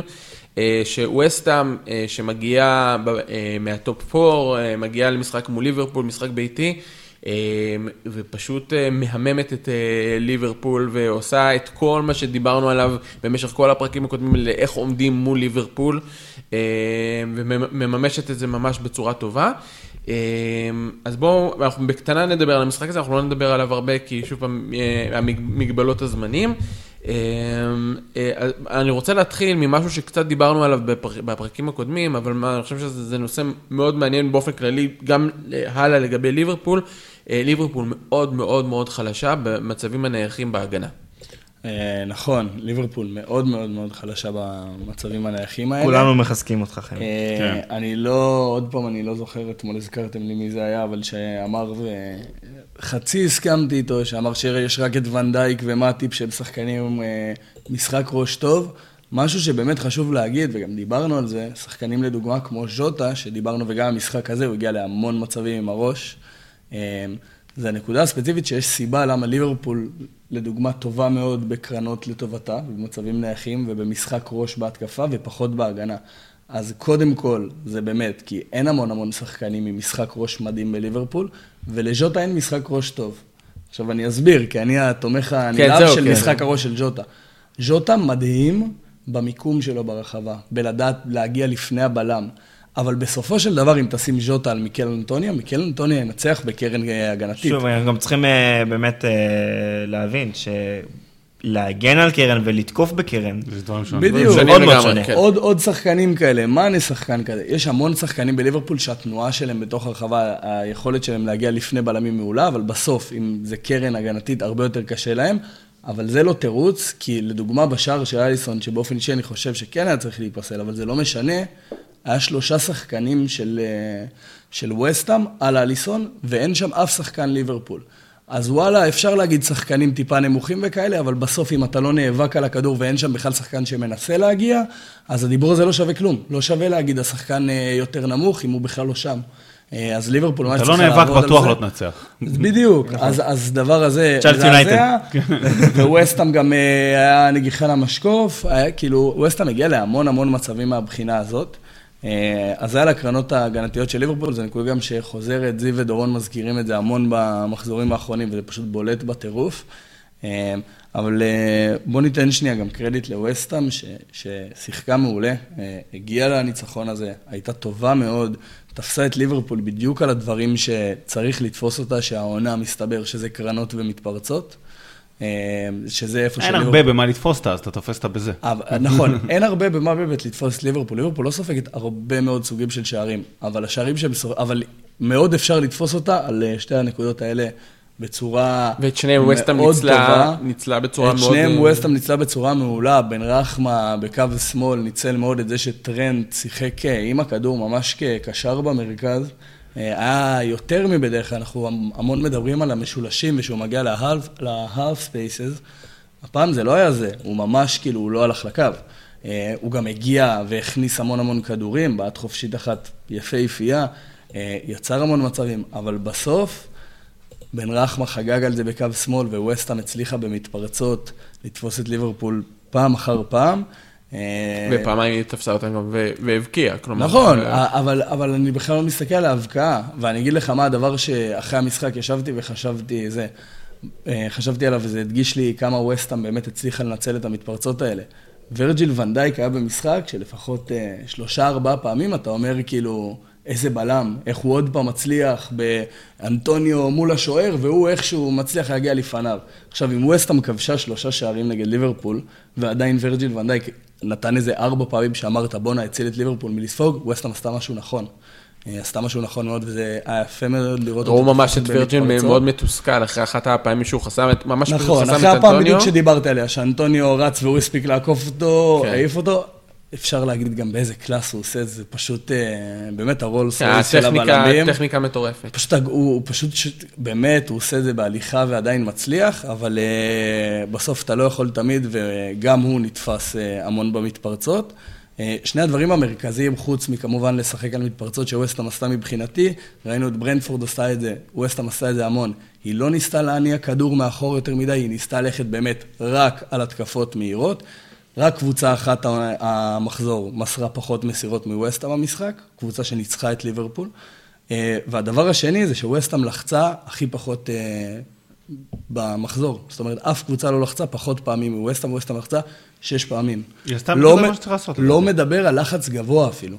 לחץ בכללי, זאת אומרת, שחקנים שיוצאים לשחקני ליברפול שש פעמים במשחק, זה נכון. נתון שממש מראה, ווסטהאם לא רצתה שליברפול יהיה שטחים לרוץ אליהם, וווסטהאם לא רצתה שליברפול ילחצו אותם. כן, זה בולט, הפוך כאילו- מאחורה, יצא למתפרצות, נתנה בנייחים. אגב, זה כאילו גם- בדיוק זה תוכנית בדיוק משחק זה, מול אל. תיתן לליברפול ללחוץ אותה, אותך, אל תיתן לליברפול לצאת לשטחים מהירים ותתפוס אותם איפה שאתה יכול, שזה הקרנות והמתפרצות. גם כשווסטהאם בנו את. ההתקפות שלהם ואיבדו את הכדור, זה היה, כאילו, זה היה פחות מורגש הלחץ צריך איבוד כדור, זה היה יותר מורגש כאילו חזרה לעמדות. בואו נחזור מהן לעמדות, בואו נהיה עם ההגנה המאורגנים כמה שיותר מהר, כדי אה, אה, שליברפול בעצם כשהיא תתמודד מול הגנה, אז תהיה כמה שיותר מסודרת, ולא ללחוץ את הכדור ולרווח את הכדור איפה שאיבדנו. אני- אני מסכים, זה- זה מה שצריך לעשות מול ליברפול. אתה יודע, לגמרי. לעמוד נמוך, אבל טוב. לצאת למתפרצות, אבל טוב. ונייחים הגנה. ונייחים נייחים הגנה ונייחים התקפה. כן, אומרת, כאילו, אתה יודע. אבל טוב. כן, זה, זה לא בושה גם, הנה, וווסטהאם בסוף מקבלת המון תשבחות על איזה כדורגל התקפי ונהדר היא שיחקה, אבל בסוף היא ישבה מאחורה ועשתה את מה שצריך, זה לא בושה וזה מדהים היה לראות. כן, אה, וטכניקה מצוינת גם של בואן מצד אחד וגם בן רחמן מצד שני, שברגע שיוצאים להתקפות אתה ממש רואה אותם כמו חצים, יודעים גם למסור את המסירות בדיוק למקום הנכון, בדיוק שיתפוס כן. בן רחמן שם פשוט עם הכדור, הוא פשוט לא איבד את כן. הכדור, הוא היה מדהים. אה, אני שנייה רוצה להגיד שני דברים. המשחק הזה זעק, זעק לשני דברים. א', אלכס אוקסלי ג'יימברלן, הקשר השמיני ברוטציה, ואני לא אפרט עכשיו את כל השבעה שלפני, אבל ספרנו עם כל הקשרים של ליברפול כשירים, ואני לא מכניס עכשיו מינמינואים כקשרים, כל הקשרים פרופר של ליברפול הוא השמיני ברוטציה, ורואים את זה. אה, הוא גם פחות משחק עם דיברנו על זה הקבוצה. שבוע שעבר. דיברנו על זה שבוע שעבר וזה קשה, ומה שמבחינתי זה זעק במשחק, זה שחקן נפלא שבדיוק מתאים למשחק, שנייה תכניס סדר, תעזור שנייה לנהל את המשחק, לפרוץ את ההגנה, וזה אה, תיאגו שדיברנו עליו. שנכנס באמת במקום, אה, תיאגו התאים למשחק הזה כמו כפפה, וכמה זה עצוב לומר ש, שהוא לא חזר מהפציעה, זה, זה בסדר, זה לגיטימי, לא שיחק אה, מעל חודש, חזר אה, קצת דקות מול אתלטיקו, עוד פעם קצת דקות, אבל מאוד בולט, הוא לא היה מדויק, תיאגו אלקנטרה, שיש המון דברים טובים במשחק שלו, אבל כשאתה אומר תיאגו אלקנטרה, אתה אומר טכניקה מדהימה במסירה, כל מסירה שלו זה כיף לראות. ותיאגו אלקנטרה מסר מסירות ששש מטר, והוא לא מוסר לשחקן ליברפול, הוא מוסר לשחקן דווקא- ווסטהאם. דווקא מול אתלטיקו הוא הוא כן עשה. נכון, אומרת, נכון, אה, נכון, לא יודע משהו, מה אבל- מול ווסטהאם, אבל דווקא אבל מול משהו אתלטיקו. שצריך להגיד, וזה דבר למה יש לאנגליות המון יתרון בליגת אלופות, זה לא אותו קצב. ולשחק בליגה האנגלית מבחינת הקצב של המשחק, בטח שתיאגו שיחק נגד עשרה שחקנים של אתלטיקו, בכלל, אבל באופן כללי, האנגליות, הקצב שלהם, רואים את זה בכל משחקי ליגת האלופות, ש... הליברפול, ליברפול, למה היא כל. כך קלה בבית המוות? כי אף קבוצה לא עומדת בקצב משחק בליגה האנגלית. ברגע שבאת אה, בקצב מהר זה יותר קשה. בדיוק, זה גם, אה, אחת הסיבות שקבוצות אנגליות פחות קונות אה, שחקנים בליגה ספרדית. אם אתה מסתכל בשנים כן. האחרונות, זה פחות אה, שחקנים בליגה ספרדית, זה יותר היה שחקנים צריך בליגה להלבין אותו. דרך ביירן, אה, היה צריך כן, להלבין אותו. כן, ממש. זה אה, גם הסיבה למה הליגה האנגלית זה הליגה שבה שומעים תמיד אנשים חוזרים על זה של אה, וואלה, הוא עדיין צריך להתרגל לליגה. נכון. אוהדי ליגה גרמנית לא אומרים את זה באותה צורה שאוהדי ליגה האנגלית אומרים את זה. אתה חייב להתרגל לליגה. אולי על ורנר. אה, אה, לא, בסדר, אבל רגע, מה שאני רוצה להגיד אה, על תיאגו, זה, אני- שמתי לב, שוב, במשחק מול אתלטיקו דווקא, שהוא, אני אגיד איזה משפט כזה, הוא מכניס את ההנעת כדור של ברצלונה קצת לליברפול. זאת אומרת, הרבה מסירות קצרות פתאום, הוא נותן טק, טק, טק, טק, הנעת כדור כזאת קצרה, והרבה אה, פעמים שהוא מעביר את כובד המשחק מצד לצד. כן. אה, ממש, הרבה פעמים כמו מטוטלת, כאילו הכדור עובר דרכו. גם בביירן הוא עושה את זה המון. המון, זה, זה מאוד ברצלונאי, זאת כן. אומרת, גם הנעת כדור מאוד קצרה, הרבה פעמים אגב שמתי לב שהשחקנים של ליברפול עצמם לא רגילים, הוא פתאום מחזיר להם כדור נורא כן, מהר, נכון. זה כאילו נהיה טיק טק כזה והם כאילו, אה, הם יודעים להתמודד עם זה, כן, אבל, נכון. אבל, אבל זה לא בא להם טבעי, ושנית, העברות האגף שלו, שהוא הוא עושה את זה באופן מאוד אה, ברור, רואים את זה. אה, בסדר, הוא עדיין לא בכושר, אבל עוד דבר ששמתי לב, שכשהוא נכנס, ליברפול כולה אה, פתאום הופכת לתלויה בו. זאת אומרת, הנעת כדור פתאום הופכת להיות רק דרכו, כי הוא כאילו ממש אבל, בונה אבל זה הנעת פתאום כדור. ממש שנייה, הוא כאילו משתלט על כל, הס... כן. כל, ה... כל הסיטואציה בתוך המשחק.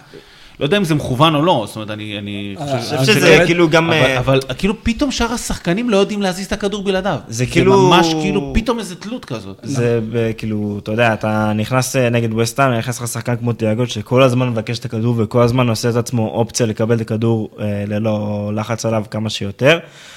ונגד ווסטהאם שיושבת נמוך, אז אה, מן הסתם אתה מצפה משחקן כמו תיאגו שנכנס, שינסה לשבור את הבלוק הזה. לא, זה שאתה מצפה זה ברור, אבל כן, אני אומר הוא- ששאר השחקנים פתאום לא יודעים. מה לעשות. כאילו פתאום לא יודעים. מה- מה- מה מה הם עושים בלעדיו. זה כאילו קצת מוזר היה לי לראות את זה. אז מה שבאמת גם אה, המון אוהדי ליברפול אה, היו מדברים על זה כשהוא הגיע, זה שהוא פשוט קשר הכי לא קלאסי לקלופ. כאילו, הוא נורא, כאילו, אתה אומר, הוא אמור להגיע לשחק אצל פפ.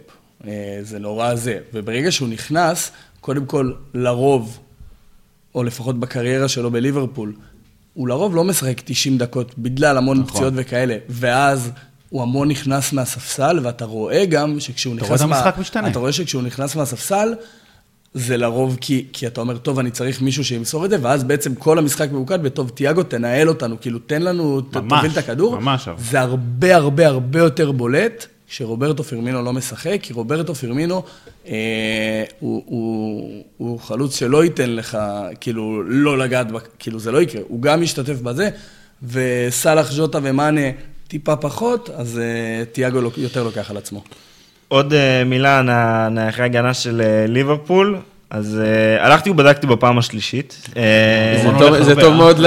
ל- רון לכושר. בדק ומצא. לגמרי. לא, כל ההליכות האלה, זה טוב מאוד לכושר. הלכתי ובדקתי אה, מה היעילות של היריבות של ליברפול בנייחים. אני יכול ללכת? באחוזים. לא, לא, תישאר עמנו. אז הממוצע בליגה עומד על אה, 34 אחוזים יעילות בנייחים. נגד ליברפול זה 38 אחוזים יעילות בנייחים, שזה כאילו פחות טוב מהממוצע ב-4 אחוזים, שאתה אומר לעצמך, אוקיי, זה לא כזה נורא. כאילו זה פחות טוב, זה לא כזה נורא. זה נורא. אבל, אבל ידעתי שיהיה פה אבל. אבל, שמע, זיו, אתה כזה חד. כשאתה משווה את זה נגד הקונטנדריות, שנגד צ'לסי וסיטי, אתה מבין זה- שזה... שמה זה אחר. מצב אחר לגמרי. נגד צ'לסי אתה מגיע רק ב-24 אחוזים, ביעילות שלך אם אתה משחק נגדה, ונגד סיטי זה 23 אחוזים, נגד ליברפול, שוב אני מזכיר, 38 אחוזים. משמעותית, הרבה. פחות טוב. זה בסוף מייצר למי שכאילו כל האחוזים וזה לא עושים, זה בסוף מייצר עוד שתיים, בין אה, שניים לשלושה מצבים לקבוצה, ש... כן. אה, לקבוצה שמול, זה אם תלוי אנחנו בכמה עושים קרנות קצת הגיע. יותר, אה, בוא נקרא לזה הסתברות, אז כאילו שתיים מחמש נייחים נגד ליברפול יכולים להגיע למצב בעיטה, לעומת אחד מארבע של, אם אתה משחק נגד צ'לסי. בסופו של יום זה פשוט מייצר לקבוצה שמולה עוד שניים או שלושה מצבים במשחק, וזה משמעותי. וזה נכון, בעצם מה שיכול להיות ההבדל בין ליברפול. בטח בליגה הזאת. בדיוק, גם ככה אתה לא תתפוס את ליברפול יותר מדי, אז... זה אולי קצת פחות, אבל צריך להגיד שברגע שזה מצב מקרן, זה בדרך כלל מצב טיפה יותר טוב ממצב, נכון. זה בדרך כלל מקרוב לשער, אז... אה, נכון. אוקיי, אז אה, עד כאן אה, למשחקי המחזור הזה. בואו אה, נגיד בקטנה על שאר המשחקים. ארסנל מנצחת 1-0 את ווטוורד, עולה כבר למקום החמישי. ארסנל עם שמונה משחקים ללא הפסד, שש ניצחונות. נתון היום, ארסנל עקפה את יונייטד בשלוש נקודות, והיא שתי נקודות מליברפול. מדהים. קבוצה כן. מועמדת לירידה, אגב, אני מזכיר לך. שבוע נתון היום שתיים, ארסנל- היא לא הייתה מועמדת לירידה. ברור, כן, אבל... לא לא, אבל נאמר אמירות בצחוק, נכון, אבל איך להגיע מכאן לכאן, מדהים. נתון היום שתיים על ארסנל, תשע משחקים ללא הפסד. תשע משחקים ללא הפסד, אה, בכל, ה- בכל ה... זה, ושבוע הבא מול ליברפול, אנחנו שבוע הבא, בסוף שבוע הבא אנחנו נוציא פרק של פריגיים לקראת המשחקי יכול להיות המחזור. שהסטטיסטיקה תיהרס. אה, ואז יכול להיות, ששם יהיה קצת דברים שונים. אין או שלא. היסטוריה טובה באנפילד. אה, לידס ולסטר עם תיקו אחת אחת, תיקו מאוד מעניין שלא הספקנו לגעת בו, אה, ברייטון לא מצליחה לנצח את ניוקאסל גם אחת אחת, אה, אה, ברנדפורד מצליחה איכשהו להפסיד לנוריץ', שתיים אחת, נוריץ' מצליחה לא, לא, לא, חבר'ה. אפשר כן. לתת דק- כפיים לנוריץ', זה הגיע, זה הגיע, נוריץ'. כן, חבר'ה. אגב, ברנדפורד עם הפסד שני, הפסיד גם לברלי, מפסידה לנוריץ', אה, כלומר, יש שם, מתחיל- להיות שם קצת... אה, אה, תנועה בתחתית. כן, כאילו ראיתי את גם המשחק הזה עם. חצי עין, ברנפורד הייתה צריכה לנצח, פריירית גדולה שלא קצת הבנה לגבי. כאילו המקום של ברנדפורד, כלומר הארכנו אותם קצת, אולי קצת יותר מדי, עכשיו קצת הם חוזרים למקום הטבעי שלהם. סאוטהמפטון במשחק שנערך ביום שישי מנצחת את וילה 1-0, אה, פאלאס מנצחת 2-0 את וולפס. אה, ואנחנו אה, נסיים, נקנח בחידון שלנו, זהה את הנתון, אה, רק אה, נעדכן לפני, ה... לפני זה את הנקודות. עידו עם 16 נקודות, דורון עם 11, אני עם 6, אבל צופה פני מעלה. בבקשה. אוקיי, אז אה, חבר'ה, אני מזכיר לכם-. אני מזכיר לכם, לא, אני מזכיר לכם, העניין פה הוא מהירות, אז אה, לענות מהר. אה, מי הייתה הקבוצה, אנחנו הולכים על קבוצות הפעם, אני... שבוע הבא נחזור לשחקנים, אבל הקבוצות. ריגוש. אה, הקבוצה שביצעה הכי הרבה פעולות, המחזור, וגם הכי הרבה מוצלחות, זאת אומרת, יש לה אחוז הצלחה הכי גבוה. מנצ'סטר. סיטי. גם. סיטי. סורי. נקודה- זה- קלה, אני לא רוצה להגיד שאני מתחיל בקל, כי אתם כבר צוחקים על המשפט הזה, אבל נקודה כן. קלה לכולם. אתה אה, מבין שסוף סוף באמת התחלת בקל, ולא קיבלנו את המשפט המציק הקבוע. לא, יודע מה מה השאלה? כי טוב שלא שאלתי מי זה אבא שלי. כן, משהו כזה, זה היה די קל. אוקיי, אז נקודה לכולם, חמי, אתה רושם? רשם. אוקיי, מי הקבוצה שביצעה הכי הרבה קרוסים לרחבה? זאת אומרת, הכנסת כדורים לרחבה מהרוחב, צ'לסי. מהאגפים. חמי אומר צ'לסי. אני אומר ליברפול. דורון אומר ליברפול. אה, וואי, לא, לא ליברפול, אני גם אגיד צ'לסי. צ'לסי. אז, אז עידו וחמי עם צ'לסי, וכמובן שדורון לוקח את הנקודה עם ליברפול. כמה, מה הנתון- מה וואי, הנתון? וואי. 24 כדורי ל- אה, לרחבה. אוי. אה, די גבוה. אוקיי. מי הקבוצה עם אחוז ההצלחה בדריבלים הכי טוב? זאת אומרת, אחוז הצלחה בכדרורים הכי טוב, אחוז משמעותית יותר גבוה מכל השאר. אה, מי הקבוצה שהכי דרבלה, הכי הצליחה לדרבל במחזור הזה? לא הכי הרבה. בא לי הכי להגיד. טוטנאם. אה, אני אגיד... עידו עם טוטנאם, אני אגיד סיטי. חמי עם סיטי אני אגיד סיטי גם. ודורון עם סיטי צ'לסי. דיברנו על ברקלי מלא, לדעתי יש אה, לו. משמעותי. יש לו אחוז משמעותי ב... למה אני... חשבתי גם על צ'לסי בהתחלה, אבל אמרתי שקנטה בדריבלים שלו, בכללי במשחק הזה, לא היה מספיק טוב. אז בגלל זה התערערתי. 77 אחוזים מעל אה, 68 של ה- הבאה בתור. מי הבא בתור? רגע, עברתי נתון. אז לא, אז יאללה, אפשר אה, להמשיך. בוא, כבר שאלת, אז נעשה שבוע את זה. הבא, שבוע כן. אה, נוריץ'. וואו. נוריץ'. אה, וניוקאסל אחריה, אבל... אה, כן. נוריץ' קבוצה, קבוצה. נוריץ' קבוצה קבוצה, אה? איזה... אח- כן, אה? מדרבלת בטירוף. אה, מי הקבוצה שחילצה הכי הרבה כדורים בחצי היריבה? אה, ליברפול. חמי ליברפול. ליברפול. גם דורון לא ליברפול. לדעתי, וואו, אבל זה עוד פעם יצא ליברפול. נקודה קלה לכולם. אה, אה, נקודה קלה לכולם. אה, אז חמי תרשום, נקודה. מי הקבוצה שעשתה הכי מעט בילדאפים במשחק? בילדאפים, בואו רק אה, לצורך העניין, זה אה, התקפה שמתחילה מהקו האחורי, זאת אומרת מהשוער, ומתחילה בצורה מסודרת, התקפות מסודרות אל, אל שטח היריבה, לאו דווקא מצליחה, אבל מי הקבוצה שעשה הכי מעט? מעט, לא הרבה. אני אומר יונייטד. אני אומר ברנלי. או ברנלי או אוקיי. דורון, אה, דורון יונייטד, חמי ברנלי, ברנלי, ברנלי? כן. ברנלי. דיברנו על זה, אמרתי לך שלא ראיתי כדור אחד שהם עשו, כן, זה הכל. היה מהשוער. אבל אני אגיד לך מה, כאילו, השאלה איך אתה מגדיר build-up, כי בתכלס כדור ארוך זה גם נחשב build-up, אתה מבין? לא, לא, מדובר על... ויונייטד- לא, כדור ארוך לא, לא לא. נחשב build-up לדעתי. לא, כאילו, אני לא יודע... זה מדובר על. תבנית של כדור ארוך, אבל זה לא בילדאפ מאחור. אוקיי, מי הקבוצה עם אחוז הצלחה הכי גבוה, זאת אומרת הכי הרבה איומים לשער, מתוך קרנות? וסטאם. וסטאם. לא, זה לא יהיה וסטאם, כי עכשיו זה- אתה תנסה להפתיע. עידו אומר וסטאם. צ'לסי. צ'לסי דורון גם. אומר צ'לסי וחמי צ'לסי, נכון. דיברנו על זה, עידו, צ'לסי. הרגע, זה היה נתון שזה זה היה- זה היה משפט- משהו שסיימנו איתו את ה... בעשר דקות, דיברתי רק על עשר דקות. אני רוצה- אני רוצה דיברנו לצ- על זה, אני אני- רוצה לציין עובדה. דיברנו על זה, ואז. עברנו לליברפול, ודיברנו על זה עוד פעם מהצד השני. נכון. אבל אמרתי מי הכי עם אחוז הצלחה הכי גבוה, לא עם הכי נמוך. לא, אה, אבל ווסטהאם אמורים להיות עם הכי גבוה, כי ליברפול עם הכי נמוך בהגנה. אז אה, אז- אז צ'לסי יותר, צ'לסי פשוט עשו התקפה כן, אחרי כן, התקפה לא, משם. אה, אז דורון וחמי עם נקודה על הלוח, ת- תן לנו, תן לנו... טוב, אז, תן לנו אנ- בגונג. אז אנחנו אה, בסימנים של צמצום פערים, עידו אמנם עם 19 נקודות, אמנם אה, מוסיף עוד נקודות, אבל דורון עם 15, מצמצם את הפער ל-4, אני עם 10, אני ודורון עדיין באותו פער, אבל אנחנו מצמצמים לאט לאט מעידו. אני אנחנו עם ליברפול. באים אנחנו לא. טובים השבוע, אז אנחנו לא טובים השבוע. אנחנו קבוצה ביחד. אנחנו באים בעקבותיך, ואנחנו נמשיך לעדכן גם במחזור הבא, וכמו שאמרנו, פרק אה, בשבוע הבא, בגלל פגרת הנבחרות, בשבוע הבא, בסוף אה, שבוע הבא, אנחנו נעשה פרק של פריגם לקראת המחזור ה-12. אה, אה, רק לפני שאנחנו מסיימים, אנחנו נגיד שהפרק הבא גם יהיה הפרק האחרון של האנליסט שלנו, דורון.